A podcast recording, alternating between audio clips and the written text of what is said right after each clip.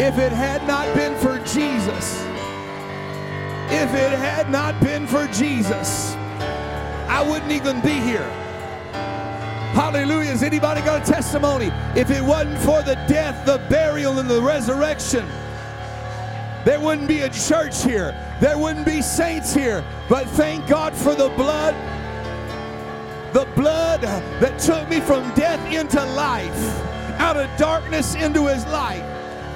Somebody give God a great praise. Hallelujah. Oh, come on. I think we ought to give God great praise. Hallelujah. Somebody give him praise. Somebody give him praise. Hallelujah. Hallelujah. Oh, thank God for the blood. Amen. I thank God for the fact that He has loved us and that God Almighty did not send somebody else. Hallelujah. God Almighty didn't say, well, man messed up, so man's going to have to figure it out. You know, that's a lot of religions out there. You messed up, so you need to make it right. It's going to be it's going to be your responsibility to quote unquote be a good person. And then you get to define what good is and then just cross your fingers and hope you're good enough. But I thank God for the Bible because it tells us this simple fact that Jesus Christ came. God became a man. Great is the mystery of godliness. For God, not a piece of God, not a part of God, not a third of God, God was manifested in the flesh. And the whole reason, the whole reason God was manifested in the flesh was that he might take away the sins of the world. God didn't send somebody else to take care of your problems, He came Himself. Oh, I thank God for that. This is why Paul wrote, and he said that the preaching of the cross to those that perish. You know, we sang about the blood, we sang about the cross. You know how many people think that's funny? That that's goofy? In fact, the Bible says that they think it's foolishness. But the Bible says that it, for those of us that have believed, amen, it is hope, it is life, it is, it is the greatest joy, the greatest glory. Amen. I'm thankful to be saved here today. If you have your Bibles, we're going to be turning over the book of Exodus, chapter 12, and then we're going to be turning over to the book of Matthew, chapter 26, and verse 26. Amen. I thank you to the music team. We like to take some time and sing some of the old gospel songs. Amen. Now, listen, we, we our music team always does a great job, and and uh, you know we we like to stay current. Amen. But I want to tell you, the blood is always going to be current. The cross is always going to be relevant. Amen. This is the kind of kind of stuff that elders got, and they sang and they worshiped God. And uh, one thing I appreciate a lot more about some of the older songs than I do some of the newer ones. There's a lot more theology. And I, I think we need some apostolic songwriters to rise up and start writing some theology into the songs. Amen. In fact, the, the reason that, that we have hymns, hymns goes back even further than the songbook. But one of the reasons that we have hymns is because what they would do is not everybody had a Bible, so they would sing theology. Amen. Until it got into their bones. Now, we're all blessed to have a Bible. Some people got a Bible on their nightstand. Some people got a Bible, uh, five different versions on their phone. Some got a Bible collecting dust. Amen. We got more Bible than we know what to do with. And if we're not careful, we'll lose a lot of our theology because we don't open that book.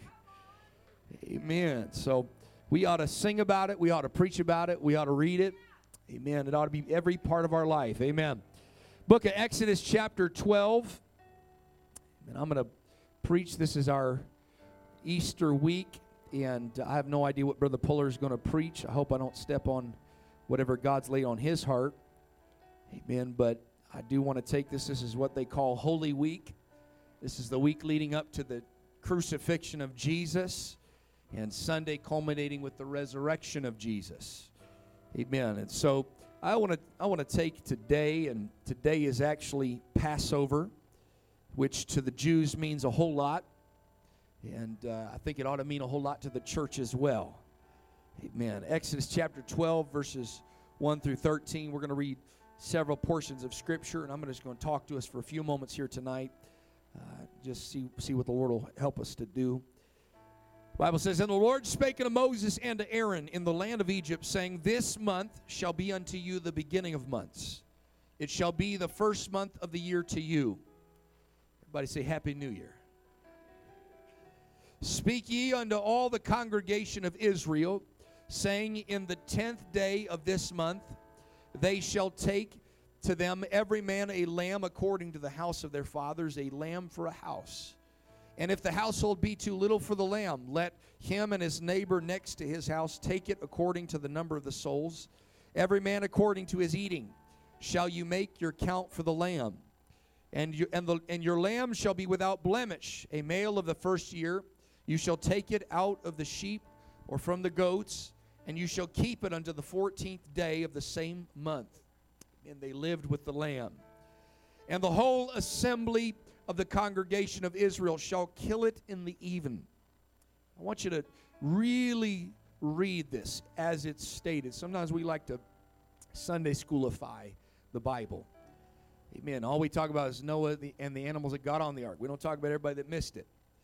And we like to paint uh, this moment and talk about the doorpost. But I want to tell you, before you get to the doorpost, you got to kill the lamb. There's got to be a sacrifice, and there's got to be blood, which is not a pretty thing. And they shall take the blood and strike it upon the two side posts and upon the upper posts of the house, wherein they shall eat. And they shall eat the flesh that night, roast with fire and unleavened bread, and with bitter herbs shall they eat it. Eat not of it raw, nor sodden at all with water, but roast with fire, his head with his legs, and the purtenance thereof. This is very detailed for what would seemingly be such a graphic, barbaric thing. And yet, this is holy. You shall not let anything of it remain until the morning. And that which remaineth unto, into the morning, you shall burn it with fire, and thus shall you eat it and you with your loins girded and your shoes on your feet and your staff in your hand because this is not the end you're not supposed to stay there you're supposed to eat the passover and be ready to go. And you shall eat it with haste. It is the lord's passover. For i will pass through the land of egypt this night and will smite all the firstborns of the land of egypt both man and beast. And against all the gods of egypt i will execute judgment. I am the lord. And the blood shall be to you for a token upon the houses where you are. And when I see the blood, I will pass over you, and the plague shall not be upon you to destroy you when I smite the land of Egypt. He said, When I see the blood, or another way to put it is, if I see the blood. If I see the blood, I'll pass over you and you will not be destroyed book of Matthew, chapter 26, and verse 26.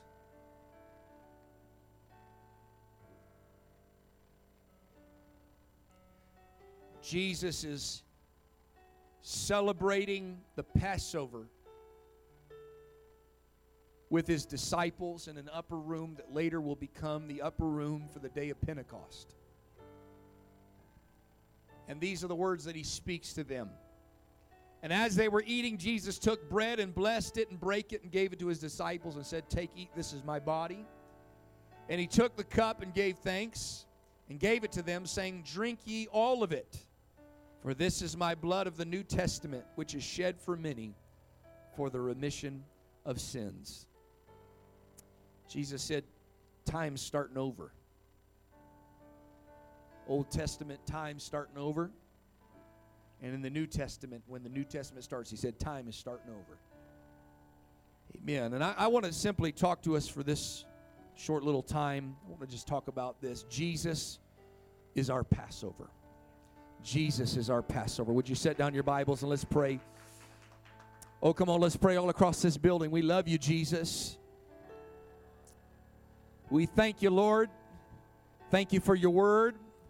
Thank you for your sacrifice. Thank you for your blood. Hallelujah. I'm grateful for it. I'm grateful for it. We would not be here today. We would have been destroyed. But thank you, Jesus, Thank you for your blood. Thank you for your mercy. Thank you for your grace. Pray, God, that you'd help me to teach this here tonight and to present this in the best way possible. In Jesus' name. And everybody said, Amen. Hallelujah. God bless you. you may be seated.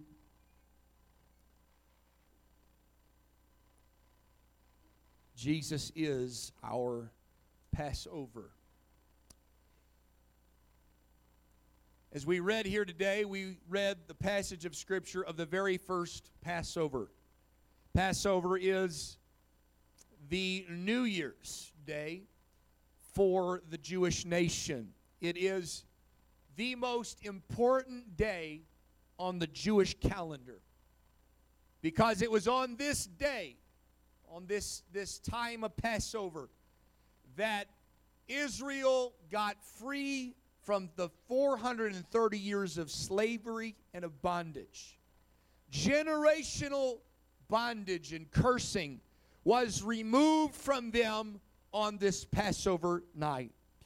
God told them that it will be on this night of Passover that I will strike all the firstborn of the land of Egypt. God regarded Israel as his firstborn, as his favored people.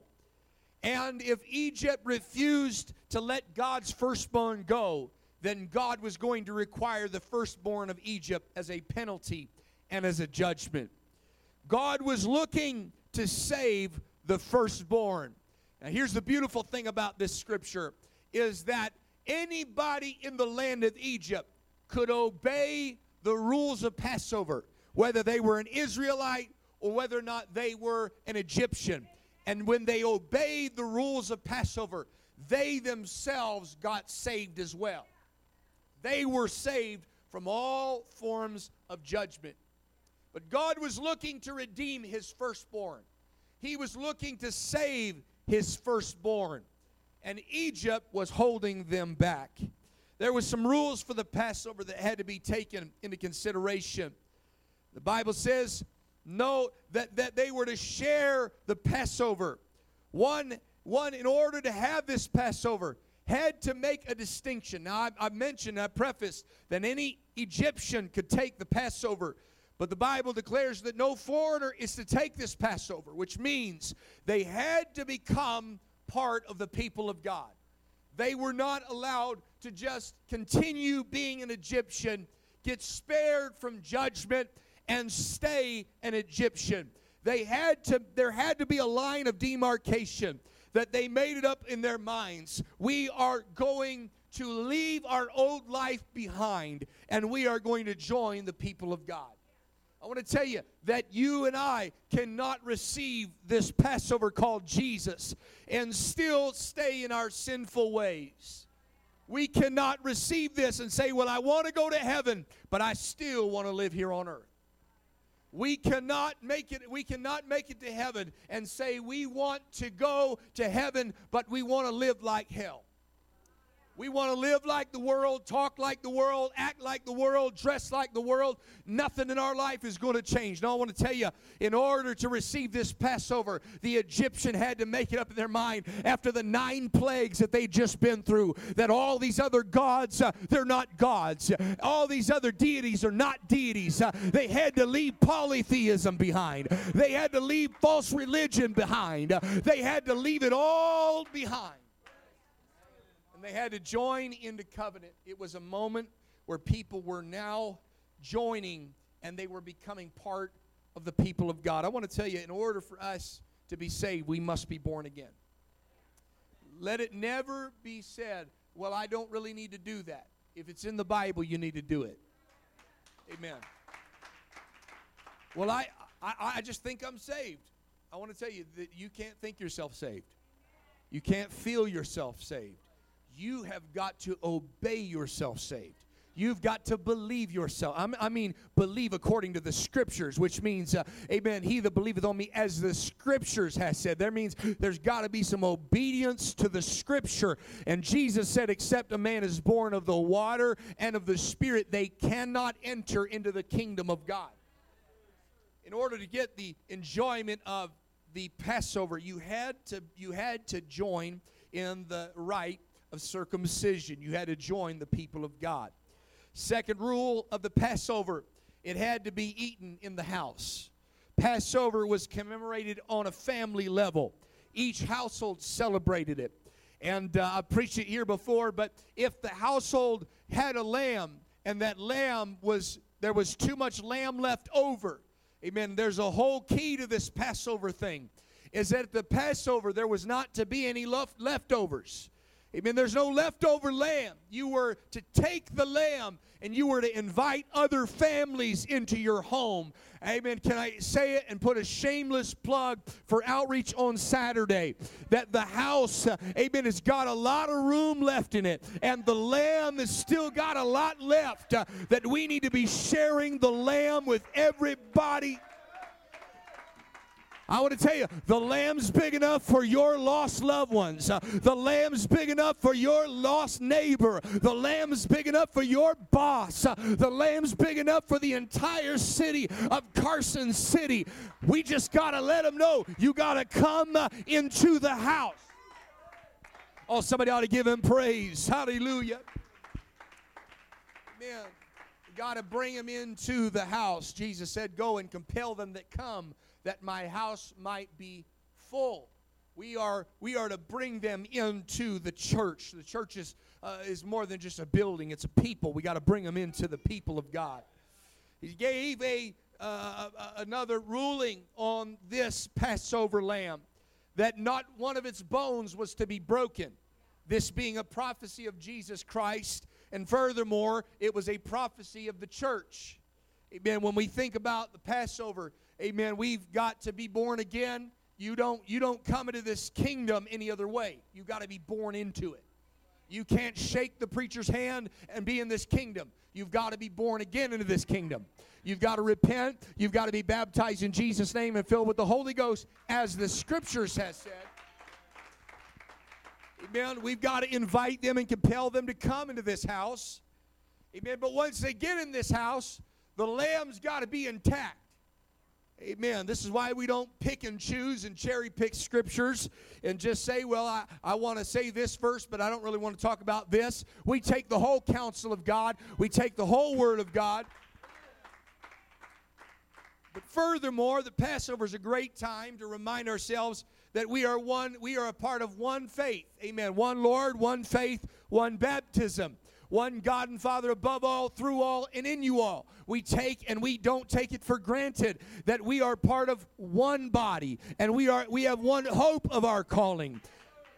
We are not to be disconnected as the body of Christ.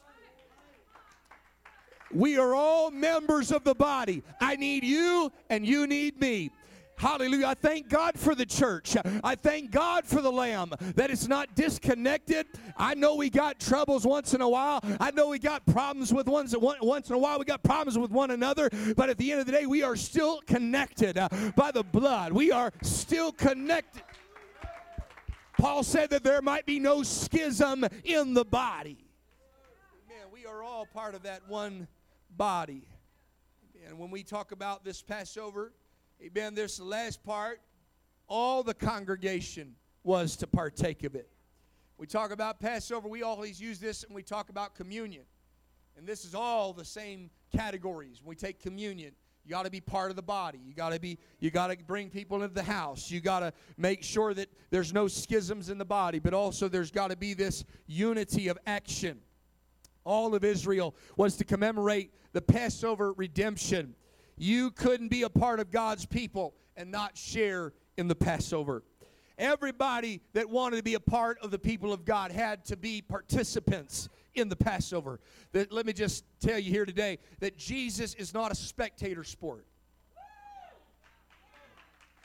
Passover is not a spectator sport. Church is not a spectator sport. You got to be involved directly in this. It's not the pastor being the professional Christian. It's not the church usher being a professional Christian. But when you talk about Jesus as our Passover, everybody's got to get involved in Jesus. You can't make it to heaven and not get involved in church and not I feel my help coming up in here. You can't be a part of the Passover and not get involved in the Passover. Somebody's got to get some blood involved. Uh, somebody's got.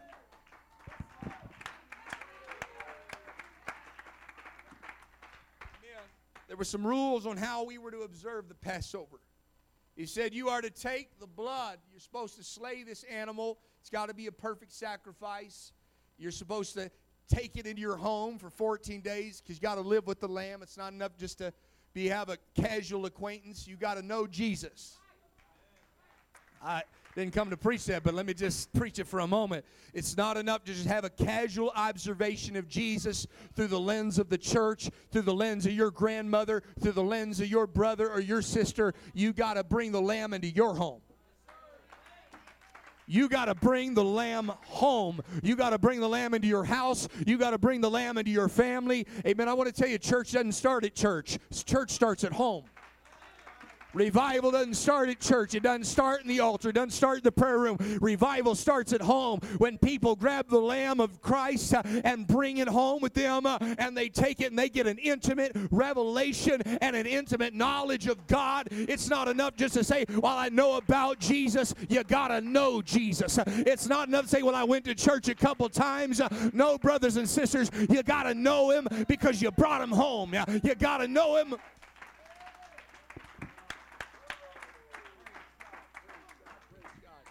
Amen. You got to take this lamb, you got to get it, get it in your home, get intimate with this, where you know this lamb on a personal level. Amen. And then you slay the lamb.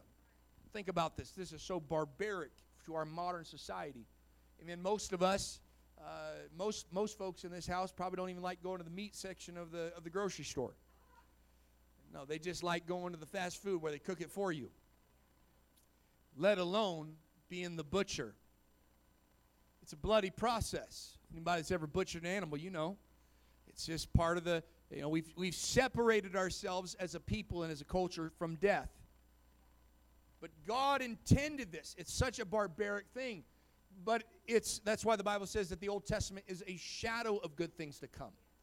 When you see a shadow, you might be able to make out that there's a couple fingers, but you can't see anything other than that. You can guess. If you saw my shadow, you might be, well, I think it's a human. When you look through the Old Testament, you are seeing a shadow of Jesus. It's, it's not pretty. In fact, it looks a little obscure. It looks a little deformed. When you see the Old Testament, you see a lot of weird things going on. You see a lot of a lot of bad things going on. In fact, you look through the Old Testament uh, long enough, and you'll start seeing some things that'll make you scratch your head. Man, that's because you're seeing a shadow. Amen. We don't throw out your shadow. It's part of who you are. Amen. It's when the but when the light hits the individual, that's where you get the shadow from. But when you come to the New Testament, you get to see Jesus Christ face to face and the shadow makes sense. And everything you read about the lamb being brutally murdered, the lamb being butchered to pieces, uh, it starts to make a lot of sense uh, when you see Jesus Christ, uh, amen, willingly as a willing lamb that takes away the sin of the world, walking and bearing that cross uh, and saying, For the joy that's set before me, I'm going to endure this cross uh, so that 22,000 years later, there's going to be some people in Carson City that that have been baptized in my name, washed in my blood, saved. Oh, somebody ought to give God praise. So when you see this Old Testament, you see the butchering of an animal. Man, think about that. If I don't butcher this animal, my family is going to die. The firstborn is going to die. There will be death, there will be punishment, there will be judgment unless I obey his word. That shadow is is now seen fully through the scriptures. Amen. If we don't repent, Jesus said, we will all likewise perish. We've got to get right with God. The only way for us to get right with God, though, is we needed a lamb. Hallelujah. The Old Testament, they were to take this lamb, it was to be the best lamb they could find. They got used to it. They fed it, they took care of it. I'm sure they probably even named it. Kids probably had it as a pet. And then it came time where they grabbed their firstborn son. They said, Hey, son, we're going to have to sacrifice this. And that firstborn said, Hold on, why? I like this lamb. I want to keep this lamb around. They said, If we don't sacrifice it, you die. And if you die, uh, then, then, then we've missed out on the whole point of the Passover. And so they took this animal and they butchered it. And the blood, they collected it in basins. And they took this lamb's blood and they were to apply it upon the doors, the, the lintel, which is the overhang of the door, and on the sides. I want you to see this pic, this image of what's happening here. You've got blood on the top, which drips to the bottom. And then you got blood on each side. What does that form? That forms a cross. Amen. There's going to be a cross, and in that cross, there's going to be the salvation of those that were destined and doomed to die. That's the shadow. That's the shadow. And they were to apply this the blood was applied, and that blood dripped down, forming the figure of a cross upon the doorway. That blood upon the doorpost showed uh, that the sacrifice of the Passover lamb, amen, was to be remembered in daily life. Uh, they would see it when they went in and out of the house. It wasn't until the nighttime that they stayed in the home, uh, but they would see that blood, and that blood was applied, and they remembered uh, it is because of this sacrifice that we are going to live. Uh, and it was not enough just to have the lamb on the outside of the doorpost. I've come to preach to somebody. That lamb, the blood had to be applied in the shape of a cross upon their door. Uh, but the Bible says they were to eat the lamb as well. That lamb didn't want, amen. I'm sure that lamb didn't want to die. I'm sure that lamb wanted to stay there, uh, amen, wanted to live. Uh, but because if they that lamb did not die, uh, that firstborn son would die. And so that lamb was slaughtered and sacrificed, blood applied to the outside of the home. Uh, and then the Bible declares uh, you are to eat and ingest the lamb. The lamb can't just be on outward, it's got to get to the inward as well. That's the shadow. That's the shadow. The paschal lamb was not killed in order to be looked at only, it was to be eaten. Hallelujah. Amen. The shadow, you ingested the lamb. And the Bible says, let none of it remain until morning. It had to be completely eaten, and whatever was not eaten was burned with fire. Hallelujah. That's the shadow. And the Bible declares, when I see the blood, or if I see the blood. Because not everybody took it serious. Not everybody in Israel took it serious. When I see the blood, I will pass over you. The angel of death is about to go and he's and this this this image is happening right now. The death is about to pass through the land of egypt. And as death passed through the land it would come to the door. And when it came to the door it would look and it would see whether or not there was blood of the lamb applied. And if there was no blood applied it would enter the home and the firstborn would die. Not just of man but of beast as well. And every firstborn of egypt would die. But if it came to the home and it saw the blood applied, uh, it would decide uh, to take a turn and to go over the home to the next house uh, as long as it saw the blood of the lamb applied, uh, as long as that requirement was met. Uh, amen. There was no death that entered into that home. Let me just talk about this for a moment. If an Israelite home did not believe in the power of the blood of the Lamb, they would sacrifice and eat the lamb, but they would still be visited by judgment. Well, we wanted a meal, but we didn't want to apply the blood. They still faced judgment. On the flip side, though, if an Egyptian home that had converted did believe in the power of the blood of the lamb, and they made the proper Passover sacrifice, they would be spared judgment. What does that let me know? It doesn't matter what somebody's pedigree or heritage is, it comes down to their obedience. Obedience and faith matters when it comes to salvation. It is faith alone, grace alone, in obedience to that word. Amen. And when you do that, then your house will be spared from judgment. Amen. Now we take this. That's the shadow. There is this Passover. There is death passing through the land. And when it comes to the door, it sees the blood in the shape of a cross. And when it sees it, it passes over, goes to the next home. And if that home has been obedient and followed the word of God, that home is spared. If they're not, then that home suffers judgment. Jesus is referred to by John and by several others as the Lamb of God, which takes away the sin of the world. Paul later tells us and quotes what my title is here tonight. He says that Jesus is our Passover lamb. This title is drawn from the Passover story. Uh, amen. It is the physical representation of the Old Testament shadow. Uh, they sacrificed that lamb, they put it upon the doorpost, uh, they ingested the lamb, and when the angel of death came, uh, it would see the blood and it would pass over and spare them from death. Uh, and as Christians, uh, this is one of the most fundamental beliefs uh, that we have. We believe that Jesus' death on the cross was the ultimate sacrifice.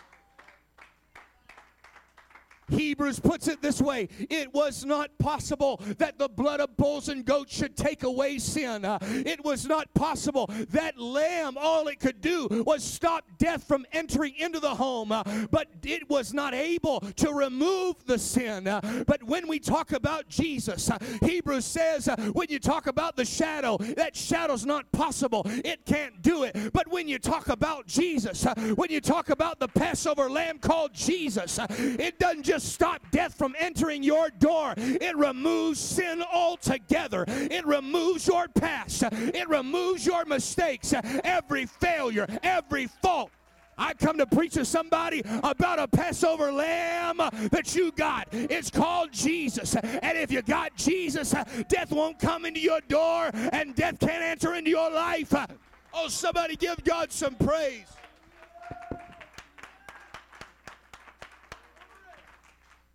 It was through the crucifixion of Jesus Christ, which we'll celebrate as a people on Friday, that through his blood, he is the Lamb of God. Amen. As intimate as it was for them to butcher the lamb, I want to tell you, folks, amen. Every one of us here today is the firstborn. I'm the last born of my parents, but I'm the firstborn. I'll tell you why, because I'm a child of Adam. And in Adam, all men die. But Jesus Christ is called the second Adam. Yeah. Hallelujah. In Adam, we are the firstborn. We are the flesh. We are carnal. Amen. Nobody is destined for heaven from the moment they exit their mother's womb. Amen. The Bible says, I was shapen in iniquity and in sin did my mother conceive me. All have sinned and come short of the glory of God. Everybody, the disposition of man is lost. It's not saved. Your natural disposition is to be lost, not to be saved. But here's the beautiful thing the Old Testament, they would use the blood of bulls and goats, and they would try their best to push the judgment of God ahead. And this is where we get the word mercy. I thank God for mercy. Amen. Mercy simply means this. Amen. Mercy is the is the is to not get what we deserve. Amen. Is the withholding of judgment. God is merciful, and this is what the Bible teaches in the book of Hebrews. And it tells us, it's explaining to us the pieces of the shadow we might have missed. It's saying that every year the high priest would enter, he would butcher an animal, and all it would do is push their sins ahead. Amen. Mercy would withhold the judgment that they deserved. They would not receive that judgment because of the blood but every year, the Bible says there was a remembrance of the sins of the previous year. There are people even here today that your past is always haunting you it is haunting you even in this moment. I, I, there's some apostolic folk right now. Your past is haunting you. Think it's just for, for, for visitors and just for those that haven't been baptized. I want to say there's some folks that if you don't get a revelation of this, your past will keep haunting you. Amen. And you'll you'll just keep trying to push it ahead, push it ahead, push it ahead. And the Bible says there remaineth no more sacrifice for sins. Uh, the blood of bulls and goats are not able. You can't go back to that old mercy system. But the New Testament no longer the shadow and the type. When you get to Jesus Christ, you get to the very image of the thing. Amen. You get something called grace. Mercy withholds the judgment that I deserve, but grace gives me something I don't deserve. In mercy uh, in the Old Testament, in the shadow. I use the blood to push my sins ahead and hopefully make it another year. But when I get to the New Testament, uh, when I get to the blood that Jesus shed, uh, all of a sudden He revokes and removes every sin, and all things are passed away, all things are become new, and He gives us grace, brothers and sisters. He says, You don't have to be that way anymore. In fact, I'll make you a new creation. I'll make. Oh, somebody ought to shout and give God some praise. Somebody ought to give him praise.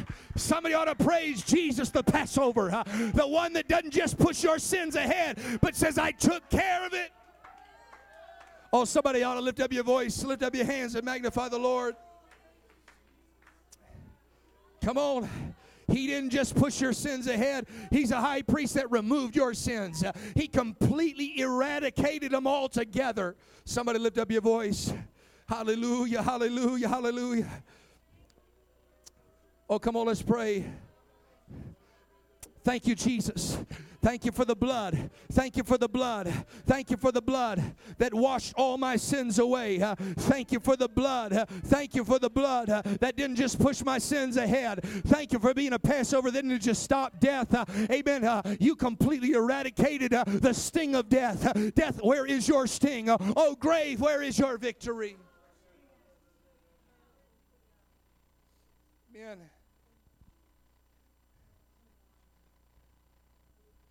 When we look at Jesus Christ being our, our Passover lamb, amen, there is a purging when it comes to Jesus, our Passover. In the Old Testament Passover, they removed all the leaven from their home. They got rid of all of the, the yeast, which would cause their bread to rise. Several reasons. Number one, they didn't have time to let their bread rise. They had to, they had to eat with their haste. They had to eat with haste, the Bible says. Amen. In other words, this, this is just a side note. When you're trying to leave sin behind, you don't leave sin behind in lollygag. When you leave your past behind, you don't just drag your feet. The Bible says you ate it with your clothes on and with your shoes on your feet. When God comes to deliver you, don't wait. Don't wait one moment. Don't wait one day. When Jesus comes by in your life, just say, All right, I'm ready. Behold, today is the day of salvation. There's far too many people that are going to be lost because they're waiting until tomorrow to get the Passover lamb in their life. Uh, you can't wait until tomorrow. You got to get it now. But Paul talked about Christ being our Passover when he talked about communion and he talked about the church. And he started revealing to them that this Passover, they had to remove all the leaven, had to get rid of all of the junk. Amen because that lamb didn't die for nothing. That lamb died so that you and I might live. So he teaches the church. He says Christ is our Passover lamb. So you got the blood applied and you've ingested the lamb. In other words, Old Testament, blood applied to the doorpost and the ingesting of the lamb. New Testament, amen, you have you have applied the blood through repentance, uh, through water baptism, and now you've ingested the lamb how? By the infilling of the Holy Ghost, Christ in us, the hope of glory. But he said because Christ is our is our Passover. He said you got to remove all of the leaven. You, you can't just ingest the lamb and apply the blood of the lamb. But that lamb didn't die in vain. I've come to just close and preach here. Amen. Brothers and sisters, it's not enough to just repent and be baptized and filled with the Holy Ghost. That gets you entrance into the kingdom. That's what gets us entrance into the door. But but Jesus did not die uh, for us to go back to our old lifestyle.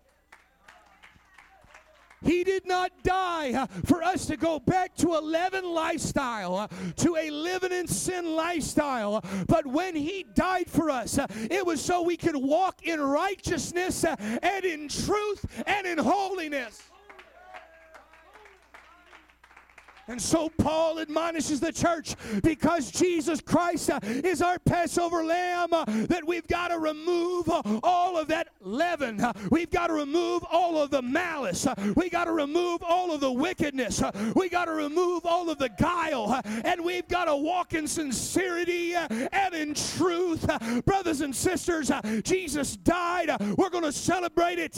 But you got the Holy Ghost for a reason. Let God use that Spirit to remove all the junk Use that Passover lamb to remove the pain. Use that Passover lamb to remove the bitterness. Use that Passover lamb to remove all the hatred and all the envy and all the strife.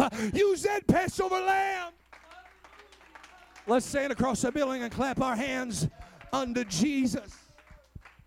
Oh, come on, let's give God some praise.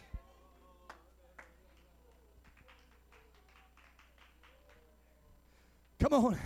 When you get that passover lamb you got to you got to get you you got to be ready to go. And you can't you can't have some leaven in your life uh, because when that when god says go uh, when god says it's time uh, you got to get up and go you can't be trying to remove stuff later on. You got to do it now. This is why passover lasts 14 days because they were to eat unleavened bread for seven days which means it took seven days to get the leaven out of the home and then they were to make le- unleavened bread. Amen. He didn't want any contaminated bread in their life. And Paul tells the church there should be no contaminated bread in the church. He said we ought to walk in sincerity and in truth. Why? Because Jesus is our Passover.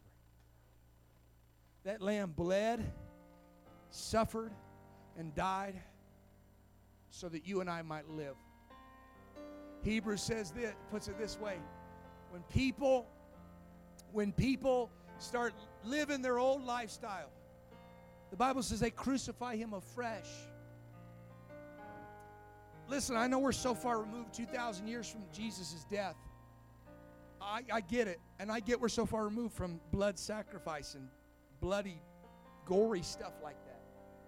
But can you imagine jesus in your home hanging on a cross and sitting down on the couch and just flipping through the channels. I can't. I don't, I don't want to see that.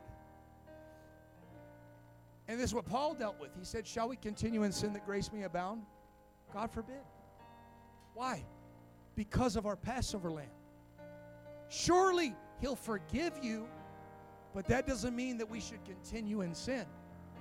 Because when we consider Christ, who suffered a contradiction of sinners against himself, when we consider Calvary, when I think about what Jesus endured, I can't help but love him. I can't help but say, God, I want to live right. I can't, I can't help but say, Lord, help me walk in sincerity and truth and remove all this other leaven and junk from my life. That is the Christian existence in a nutshell. It is receiving the Passover lamb and then going through your life and saying, all right, what doesn't please the Passover lamb? I got to get rid of this stuff. Got to get rid of this stuff. Here's the final thing about Jesus being our Passover. The Bible says in the book of Exodus, starts off saying that the Passover, they had lived for 430 years under an Egyptian calendar. The entire year was based on Egyptian holidays, worshiping Egyptian deities, worshiping Egyptian pharaohs. It celebrated Egypt. And God said, This month, when the Passover lamb comes into your life, He said, This is going to be a new month. This is going to be January 1st in our calendars. Because when that Passover lamb comes into your life, it creates newness of life, which means from now on, your life is not dictated by what your past had to say. When you get the lamb, when you get the Passover lamb named Jesus, you don't have to go back and say, Well, I remember 1945, I remember 1983, I remember it. And I remember when this happened. I remember when I did this. And you don't have to go by that calendar. In fact, he says, throw that calendar out.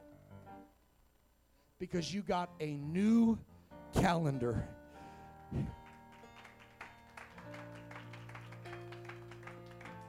Anybody ever, ever heard the phrase BC? Before Christ? How about AD? That doesn't mean after death. Praise God. But you know what it does say? What it does mean to us? Is that when Jesus showed up on the, on the scene, he turned to his disciples, he took bread, he said, We're taking the Passover, I just want to let you know I am the Passover. And you know that old shadow, that Old Testament, blood of bulls and goats, you know all that old stuff right there? You remember that old calendar? He said, We're going to start a New Testament today. We're going to start a new calendar today. We're going to start a new day in your life when the Lamb of God, when the Passover lamb named Jesus shows up in your life. All the old things go and he brings new things. I want to tell you, God is the God of new beginnings. He removes the history of failures and mistakes and he brings new things in. This is why one of the most ultimate statements of the Lamb of God, Jesus Christ, our Passover, in the book of Revelations, he puts it this way Behold, I make all things new. Well, Pastor, you don't know what I've done in my past. When the Lamb comes into your life, it starts a new year. When, when the Passover lamb named Jesus shows up in your life, everything before that moment, everything's BC. Everything's BC. Everything's before Christ. Well, Pastor, I was an alcoholic. That's BC, brother. You're an apostolic now. I was a drug addict. That was before the Passover lamb by the name of Jesus. That was BC. But now you're full of the Holy Ghost. Somebody lift up your hands all across this building. I'm done. I'm done preaching. But I just wanted to remind somebody that we have a Passover lamb uh, that doesn't just push your sins ahead, He erases them and He starts and makes a new day in your life. Uh, he makes a new day in your family, uh, which means uh, I don't have to be my old self. I don't have to go according to the patterns of my old life. I'm a new creation in Christ. In fact, I want to open up this altar. Let's come and worship the Lamb. Let's come and worship the Lamb. If there's some things in your life you need to remove, if you have yet to invite Jesus into your life, I'd encourage you to do it today bring the Passover into your life. Bring Jesus into your life, and He'll start making all things new. He'll change the old calendar, He'll make it a new calendar.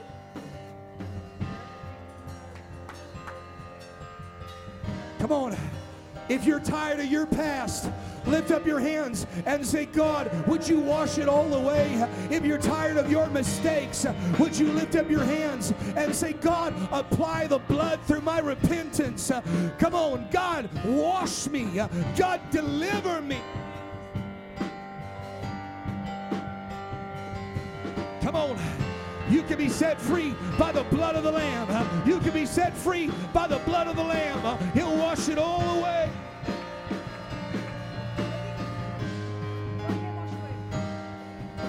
What can wash away my sins? Come on. There is blood that washes it all away.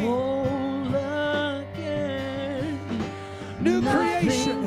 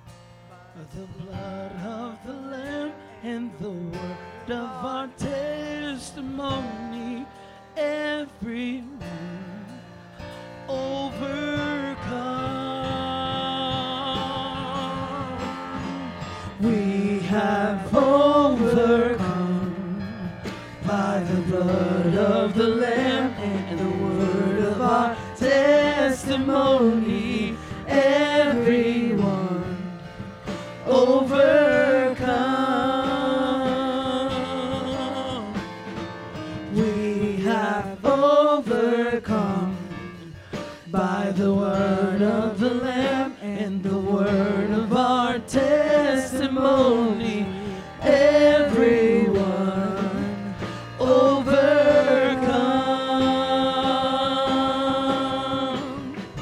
We have overcome. You got to sacrifice. By the blood His name is Jesus. no devil can cross that barrier.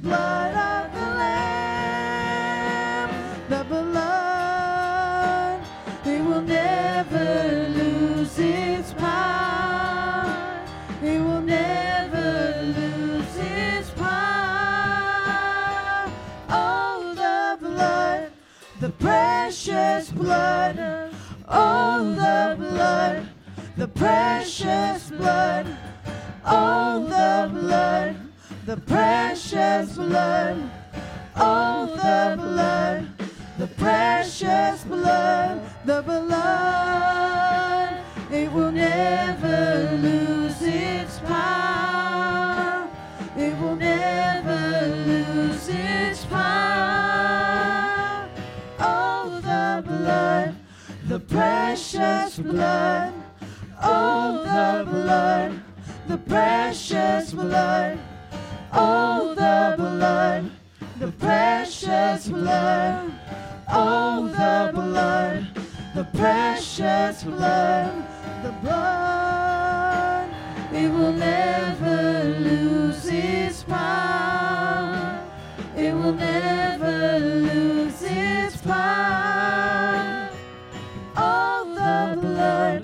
the precious blood of the Lamb. It will never lose its power. It will never lose its power. Oh, the blood, the precious blood. Oh, the blood, the precious blood. Oh, the blood, the precious blood. Oh, the blood, the precious blood. Oh,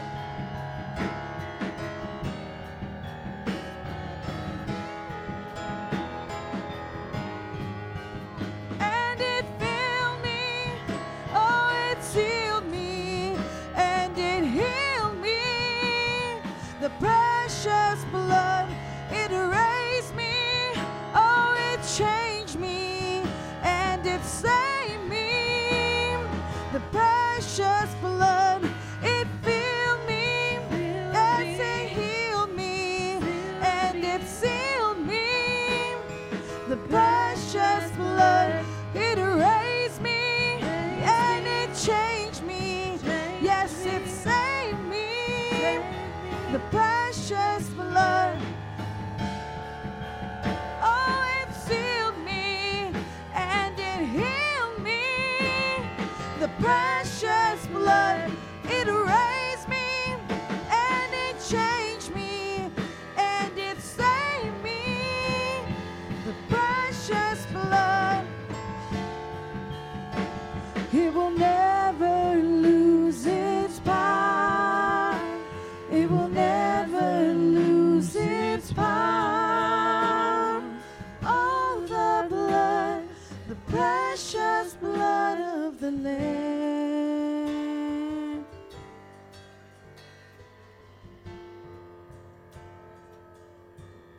Hallelujah. Let's lift up our hands. Let's love Jesus. I want to tell you, it's the blood. It's the blood that gives us power to stand here today. It's the blood of Jesus that lets us live guilt free and shame free. It lets us live free, be free, think free. It gives us complete liberty.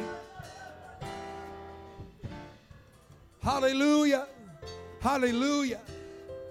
Oh, let's magnify him. Let's just take a few more moments.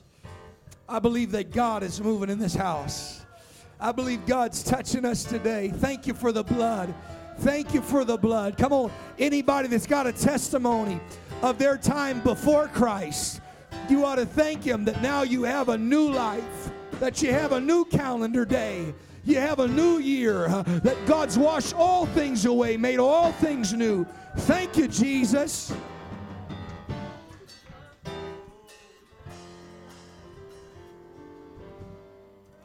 Hallelujah. Thank you, Jesus.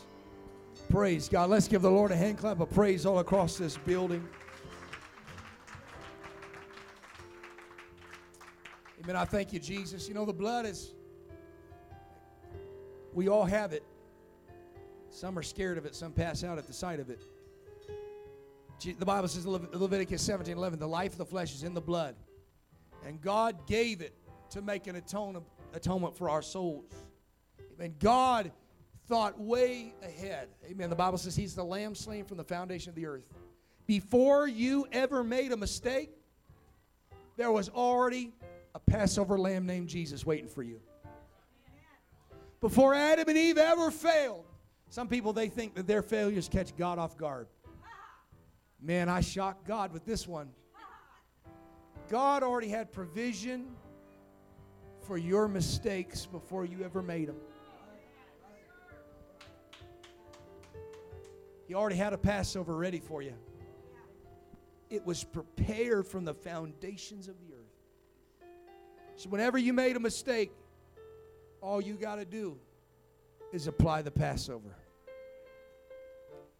For those that maybe didn't catch it when I was preaching, you know how you apply the Passover? You have to repent. Let me rephrase that. You get to repent. Amen. Repentance is to turn from sin towards God. Amen. It's not 180 degrees like some people say. You might only be 75 degrees off, but you need to turn towards God. Saying, God, I've lived my own way. I live my own life. And God, I pray that you forgive me. That's repentance. I'm getting everybody prepped for Sunday. I don't know what he's going to preach. You don't know what it, what it takes to be saved. We're going to get you prepped for it right now and then you obey Him in the scriptures by being baptized. What does that look like? Well, we got water over here. We got robes, and we'll get you baptized. We put you all the way under the water. In the name above every name, in the name of Jesus Christ. And the Bible says it's for the remission, the washing away of all of your sins. Doesn't want to be clean? Who doesn't want to have their sins washed away? Who doesn't want a new life? And then there's more. We don't leave you. The Bible says, buried with him by baptism. But we don't leave you in that watery grave. We don't drown you. We drown the old you but when you come up out of that water, the Bible says we raise you to newness of life. That new calendar, amen. You're no longer BC, you're now AD. Some of us are ADD. We raise you up to newness of life. And the Bible says, You shall receive the gift of the Holy Ghost, which is Christ in us, the hope of glory, which means what? I didn't just get the, the Passover on the outside, I got the Passover on the inside. I applied the blood through repentance and baptism, and then I got the Passover lamb on the inside. If you got a testimony uh, of being baptized and filled with the Holy Ghost, uh, why don't you give the Lamb of God some praise? If the blood washed you, give the Lamb some praise. If the Lamb filled you with the Holy Ghost, some praise.